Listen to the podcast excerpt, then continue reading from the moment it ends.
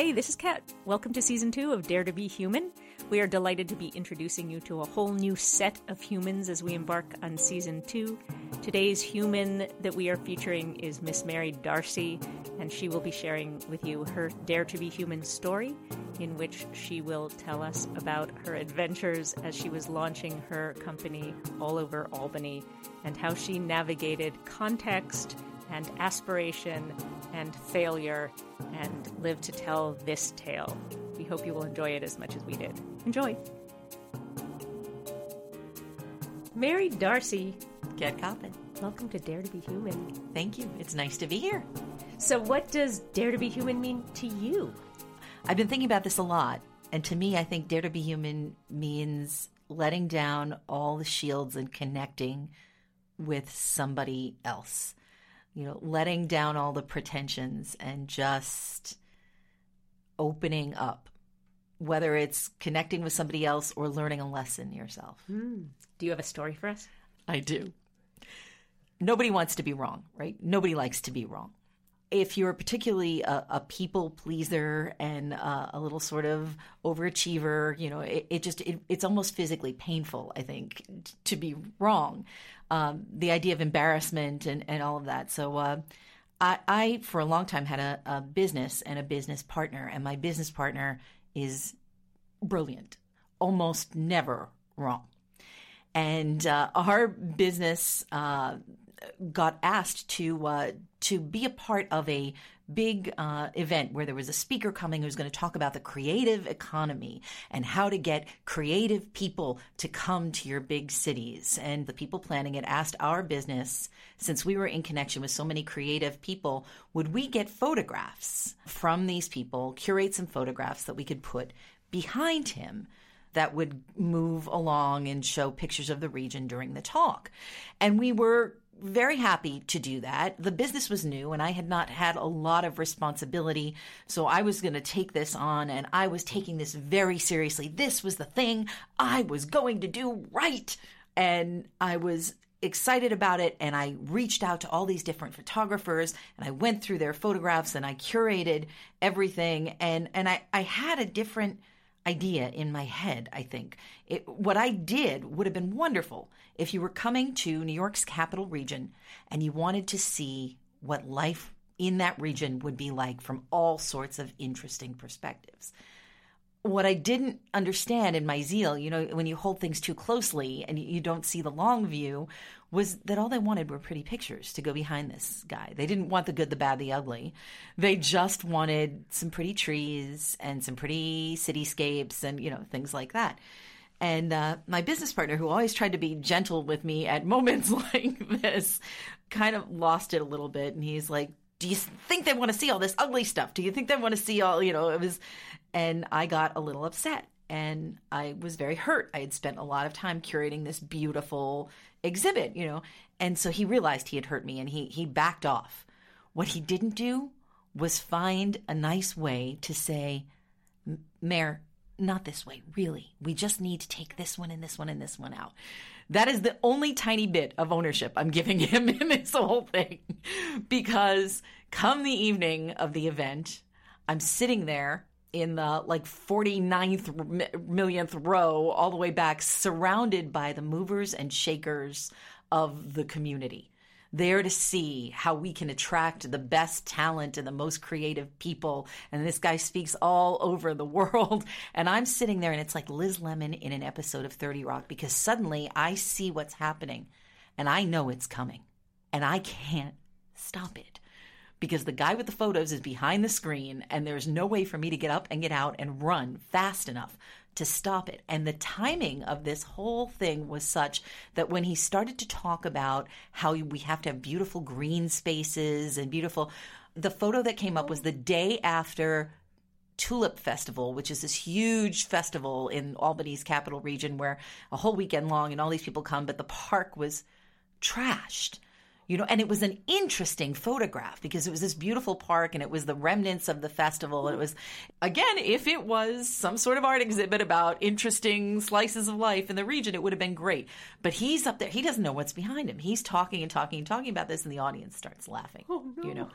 And then there's a photo of what we used to call the the Jesus mobile. It was a big um, uh, station wagon, and and it had a crucifix on the top of it and Jesus written on the side of it. Really interesting picture. but, but, there it was. And then there were the the goats. Uh, you know, there was a, a picture of a farm with these two little goats and a sign that said goats are great. And this guy is just talking. He's talking. And the photographs were in some ways more interesting than, than he was, but wrong all wrong. And the culmination of the whole thing, he wraps up his talk, and the last photograph is this photograph of Washington Park, this big park in the middle of the city, at the co ed naked bike ride. Oh, so there's a guy on a bicycle wearing nothing but the tiniest, tiniest little pair of shorts, holding up his arms and giving Nixon's victory sign audience is hysterical. And I am dying a million deaths because I am an overachieving, people pleasing, complete failure at that moment. I am dying. And I know that my business partner is sitting there, this brilliant person who, who knows he tried to stop me and who just knows that I've just humiliated myself and our business was new and young and so I thought, "Oh my god, this is this is it. What are we going to do?" I was "How do I even stand up and talk to people after this event?" And I suddenly remembered something that a gentleman named Ed Dague told me. And Ed Dague was a newscaster in New York's capital region. When I was a student, uh, he had given me a tour of the station. He was very, very good to me. I, I sort of held him in very high, still hold him in very high esteem.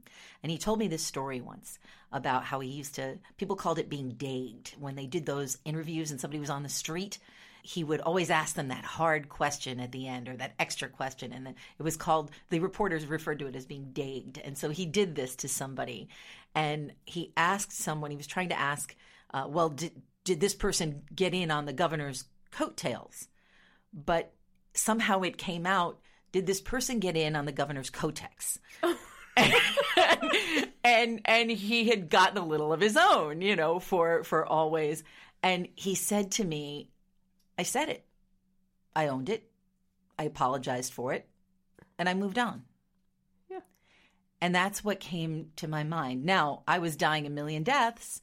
And I went out with people after it, and they were all laughing about goats are great. And they were telling me, look, it was the most interesting part of the presentation. you didn't fail. You know, they were trying to be nice to me, but it was this sort of, okay, this is what we do. We don't pretend it was anybody else's fault.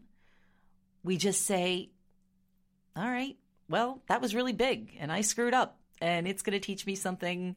Uh, you know, I won't do that kind of thing again. I'll hold things further away and look at them over a little more. I won't be so sensitive. I'll I'll do all the things I did. But yeah, I I did it. That's that's my story now. I own it. Wow. and, and, you have a story, and now you get to tell it. Oh, man.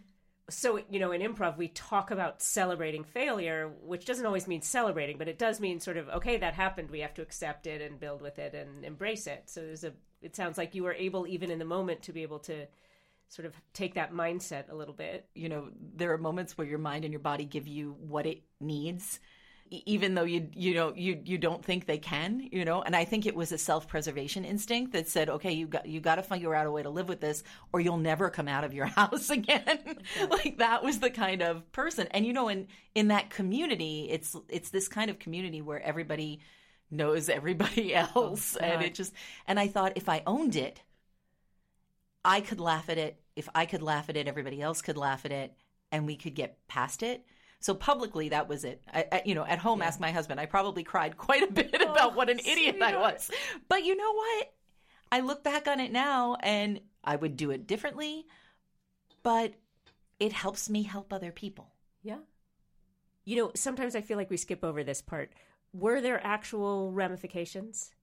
Not really. When I tried to connect with the people who invited me our joke is now, hey, goats are great. Yeah, goats are great. you know, that's that's our joke. You know, oh yeah, it's her, the goats are great girl. Well, you know, we'll we do business with her, and they've done business with me since. I think that is another dare to be human side of things, right? Dare to help somebody else by making a joke out of a terrible thing. Well- and, you know, yeah. Well, I mean, I guess there are a couple things that strike me, right, uh, about sort of this moment of failure, right? I mean, you failed in the sense that you didn't ultimately achieve your goal, right? In supporting Yeah. the speaker the way you wanted to, you misunderstood, yeah. yeah. right? And yet, in terms of like the catastrophizing in your head as you realize that about, like, I heard you say, "Oh, we had this young business, and you know, the rep- my reputation, and in town." Like, in fact, you didn't sabotage your business. You didn't like ruin your reputation. You didn't. So None of that happened. it's okay to go, ta-da! And and you didn't then by by having all of those voices in your head. What it sounds like you were able to do was be able to like do a little bit of a circus bow of like. Woohoo! I failed, and move forward, which probably saved your reputation because you didn't get defensive or blame someone else, or and that's probably I what I make up is that that's why people respect you and Well, I'll tell like you what you did next. I never thought of it as a circus bow, but that is exactly what I did. And that is exactly, I think, what happened is that my reputation did not get destroyed because I was like, oh, whoops, you know, you know, and and can we make the best of it? I, I love what you're saying too about being able to now have that story as a gift and a tool to teach other people as they're moving forward that you can have moments like that and get past them and how Wisdom is the thing you get when you don't get what you wanted, right? so, I mean, uh, I mean, I suppose you can get wisdom when you do get it too, but you really get wisdom when you don't get what you want and you really have to think about it. And I spend a lot of time mentoring, uh, especially mentoring young people, like teens and 20 somethings, and, you know, stories like that that it is okay to fail, that, you know, nobody's sick, nobody's dead. And I think sometimes age and experience in in the rest of life help with that. Um, I heard somebody say recently, you know, well, when you have kids, it changes everything because what's important changes. I, I don't have kids, but when you have lost parents and lost the people that are close to you, or watched people lose things that really have ramifications, I'm I'm happy. I'm healthy. I you know I have everything I need, and nobody died. you know, and maybe that's a low bar, but We'll but take it. Yeah, yeah. well thank you for teaching us mary Thanks. Thanks for having me.